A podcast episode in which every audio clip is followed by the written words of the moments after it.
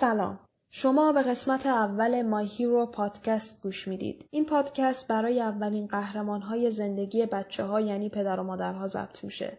من شیما حسن پور هستم روانشناس و اینجا قرار هست از بهترین منابع روز دنیا کمک بگیرم تا شما بیشتر با موضوعات شناختی و تربیتی مربوط به کودک آشنا بشید و فکر کردم برای والدین پر دقدقه امروزی شنیدن مسائل تربیتی بروز کمک کننده باشه.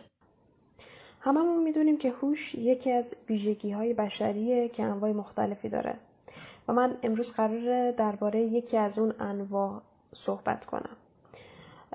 هوش هیجانی هوش هیجانی کودک یکی از مهمترین بخش های وجودیشو در بر می‌گیره. در واقع بیان کننده هیجاناتشه و واقعا بچه ها هیجاناتشون براشون مهمتر از همه چیزه. و هممون اینو می‌دونیم که هیجانات در زندگی به ارزش زندگی میافزایه و باعث میشه افراد با هیجاناتشون رابطه های خودشون رو بهبود ببخشن. حالا من اینجا می‌خوام چند تا روش ساده رو بهتون معرفی کنم برای بالا بردن هوش هیجانی کودکان که شما در مقطعهای مختلف می‌تونید ازش استفاده کنید. اولین موضوعی که می‌خوام دربارش باهاتون صحبت کنم این هستش که چطور با فرزندمون همدلی کنیم و چطور دیدگاهش رو بپذیریم. خیلی وقتا هستش که پدر مادرها نمی‌تونن درباره ناراحتی های فرزندانشون کاری انجام بدن. و هیچ کاری هم انجام نمیدن به غیر از اینکه گاهی وقتا سرزنش می‌کنن گاهی وقتا داد می‌زنن گاهی وقتا به بچهشون میگن که گریه کردن دلکیه ناراحتی کردن دلکیه. ولی نمیگم اینا اشتباهن. فقط می‌خوام یه کار بهتر رو معرفی کنم. اونم این هستش که وقتی نمی‌تونید درباره ناراحتیاش ناراحتی های بچه ها کاری انجام بدید باشون همدلی کنید. چرا؟ چون درک درست به انسان ها کمک می‌کنه تا احساسات استراباورشون رو رها کنن. همدلی به این معنا نیستش که شما باشون موافقت کنید.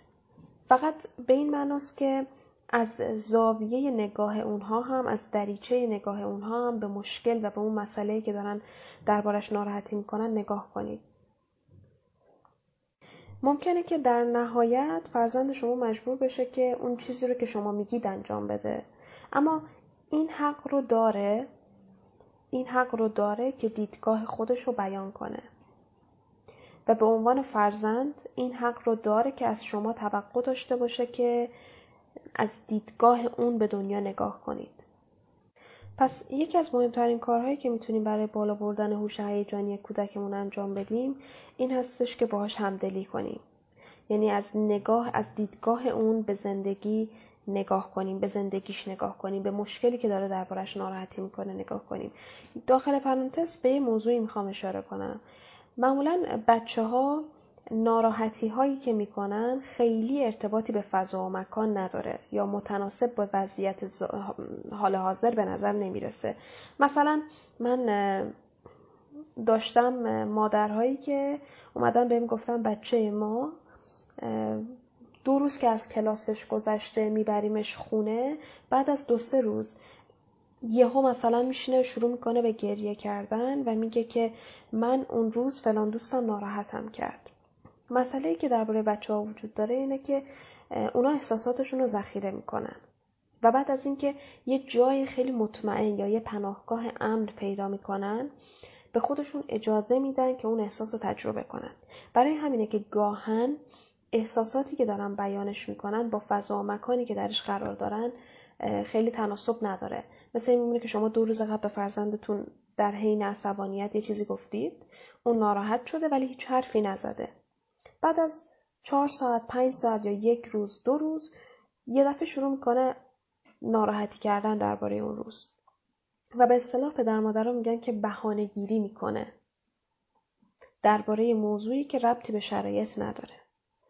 اینکه بدونیم بچه ها احساساتشون رو چطوری بروز میدن و در یک پناهگاه امر اون رو تجربه می‌کنن خیلی بهمون کمک می‌کنه تا بتونیم درکشون کنیم تا بتونیم بهشون همدلی کنیم حالا چرا این احساس همدلی و همدردی و درک شدن یا از دیدگاه فرزندتون به مشکل نگاه کردن به هوش هیجانیش کمک می‌کنه احساس درک شدن مثل یک قرص مسکن عمل می‌کنه. با گوش کردن به حرف فرزندتون با همدلی کردن بهش بهش یاد می‌دید که چطور همدلی کنه. و از همه مهمتر یک قانونی که توی همدلی کردن وجود داره این هستش که شما اول باید حرفی که طرف مقابلتون داره می‌زنه رو خوب گوش بدید. و با این روش به فرزندتون کمک می‌کنید که خوب بشنوه. و با همین روش بهش هنر شنیدن به احساسات رو آموزش می‌دید. تصور کنید. تصور کنید.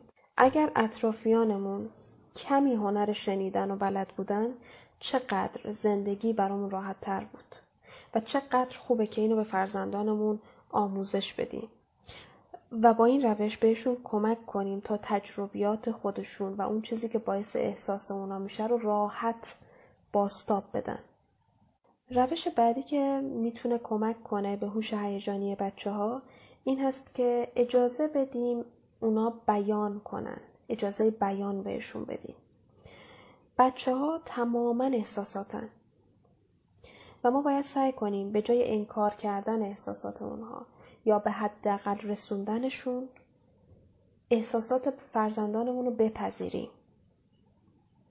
که این به کودکان این پیام رو میده که بعضی از احساسات شرماورن یا بعضی از احساسات غیر قابل قبولن. ولی غیر قابل بیان نیستن. اینو باید یادمون باشه که عدم پذیرش ترس و عصبانیت بچه ها رو از بروز احساساتشون باز نمیداره. اما ممکنه باعث بشه که اونا احساساتشون رو سرکوب کنن. حالا اینو باید بدونیم که احساسات سرکوب شده ناپدید نمیشن.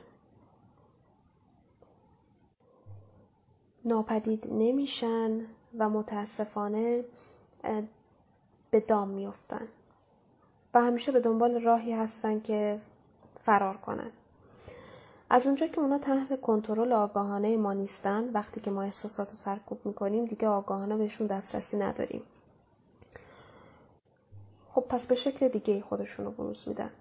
حالا چجوری در کودکان معمولا این بروز پیدا می‌کنه این احساسات سرکوب شده؟ مثل وقتی که مثلا فرزند شما خواهر یا برادر کوچکترش رو می‌زنه. یا کابوس های شدیدی می‌بینه یا دچار یک تیک عصبی زود گذر میشه. این اینجاست که این احساسات سرکوب شده در واقع بروز پیدا کردن. حالا چرا این اجازه بیان دادن به بچه ها که بهشون اجازه بدیم حرف بزنن احساساتشون رو بیان کنن؟ حتی اگه احساساتشون گاهن عجیب غریبه یا غیر واقعی حتی بهشون, بهشون اجازه بدیم بیانش کنن می‌تونه کمک کنه به هوش هیجانیشون. وقتی شما اجازه می‌دید که فرزندتون احساساتش رو بیان کنه یعنی احساساتش رو پذیرفتید. و این پذیرش شما به بچه ها کمک می‌کنه تا احساسات خودشون رو بپذیرن. این همون چیزیه که به همه ما امکان میده خیلی از احساساتی که داریم درباره موضوعات مختلف رو برطرف کنیم. بنابراین بهتر قادر هستند که احساسات خودشون رو درباره موضوعات مختلف تنظیم کنن. پذیرش شما به بچه ها میآموزه که زندگی عاطفی خطرناک نیست شرمآور نیست در حقیقت قابل قبوله و قابل کنترله. یاد می‌گیره که تنها نیست. یاد می‌گیره که حتی قسمت هایی که قسمت هایی از وجودش که دوستش نداره مثل و براش غیر قابل, غیر قابل قبول هستن رو به شکلی می‌تونه کنترل کنه یا به شکلی می‌تونه اصلاح کنه و از همه مهمتر یاد می‌گیره خودش رو قبول کنه. آخرین مطلبی که می‌خوام بیان, بیان کنم اینجا برای بالا بردن هوش هیجانی کودک باید به بچه حل مسئله رو یاد بدیم. بهشون یاد بدیم که چطوری مسائل رو حل کنن. مثل وقتی که دو تا بچه با هم دیگه دعوا می‌کنن معمولا پدر مادرها سعی می‌کنن با دخالت کردن توی دعوای اونا آروم کردنشون اونا رو تشویق کنن به اینکه دوباره با هم دیگه دوست بشن و به عبارتی مسئله رو براشون حل می‌کنن. شما وقتی توی دوران کودکی شروع می‌کنید از دعواهای کوچک فرزندانتون واردش میشید و مسائلشون رو حل می‌کنید تا بزرگسالی همین کار رو باید ادامه, ادامه بدید. و خواهید داد. به این جهت که اونها آموزش ندیدن که چطور مشکلاتشون رو حل کنن و همیشه برای حل مشکلاتشون نیاز به یه نفر سومی دارن که وارد بشه و اون مشکلات رو حل کنه. پس بهتر همین الان به بچه ها یاد بدیم مشکلاتی که باشون مواجه میشن قابل حل کردنن. مثلا وقتی دو تا بچه با هم دیگه دعوا می‌کنن سر یک شی یا سر یه موضوع مشترک که براشون خیلی ناراحت کننده هست نباید وارد دعواشون شد و بهشون گفت دعوا نکنید بیا این مال تو این, این اینو تو بگیر اونو تو بگیر. یا با هم دوست باشین از این اصطلاحات بهشون گفت. بیشتر باید بهشون آموزش داد که چی شده. اول باید بهشون یاد داد که که به صورت سوال برسن. اینکه چه اتفاقی افتاده که الان دارن سر یه موضوع با هم دعوا می‌کنن. مثلا میگن که عروسک منو خراب کرده یا ماشین منو از کار انداخته؟ اینجوری یاد می‌گیرن صورت مسئله رو مطرح کنن. و بعد به این فکر می‌کنن که وقتی که می‌خوان به این فکر کنن که چطور حلش کنن نیاز دارن که یه نفر بهشون بگه خب حالا که این, این اتفاق افتاده چطور می‌تونیم اینو درست کنیم؟ چطور می‌تونید به بازی لذت بخشتون برگردیم؟ و دوباره با هم دوست باشید و بازی کنیم. و بعد بهشون اجازه بدیم فرصت بدیم که جداگانه و دور از هم فکر کنن به اینکه چطور می‌تونن کمک کنن به ارتباطشون که دوباره درست بشه.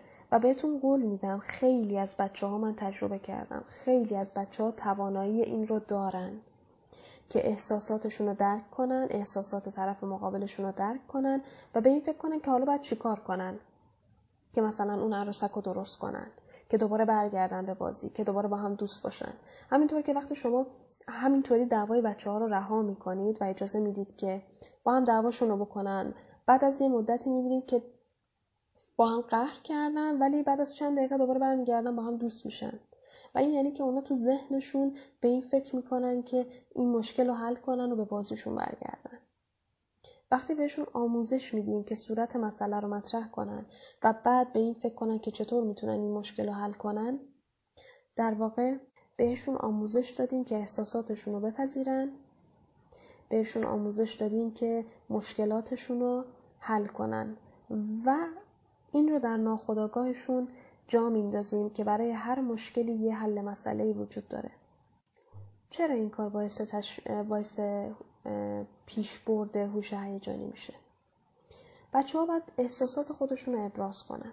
اما باید این رو هم یاد بگیرن که چطور راه حل های سازنده برای مشکلاتشون پیدا کنن. و این مستلزم تمرین و الگو سازیه یعنی مداوم باید تمرین کنن. من برای این کار یه تکلیفی رو پیشنهاد میدم همیشه. اون همین هستش که یه داستانی رو برای بچه ها تعریف کنیم. مثل اینکه یه داستان بچگانه مثل اینکه مثلا سوفیا و جورج با هم دعواشون شده. حالا موضوع دعوا اینه. حالا ما می‌خوایم به این دوتا کمک کنیم که مشکلشون رو حل کنن. سوفیا باید چیکار کنه و جورج باید چیکار کنه که دوباره با هم دیگه دوست بشن و دوباره به بازیشون برگردن. این تمرین و این الگو سازی کردن ها باعث میشه که بچه ها تو موقعیت واقعی هم که قرار می‌گیرن بتونن مشکلشون رو مدیریت کنن. تمام این موضوعاتی که بهشون اشاره کردم باعث میشن که فرزندان ما در آینده زندگی بهتری داشته باشن. چرا؟ چون بهشون کمک میشه که هیجاناتشون رو کنترل کنن. و هیجانات کنترل شده زندگی شادتری رو برای ما و فرزندانمون برمقام میاره. یه روانشناس معروف هستش که میگه ممکنه بچه های ما با آیکیو بالا یا هوش ریاضی بالا موفق بشن. اما با هوش هیجانی بالا یا ایکیو بالا حتما موفق میشن ممنون از اینکه به پادکست من گوش کردید. منتظر انتقادات و نظرهاتون هستم.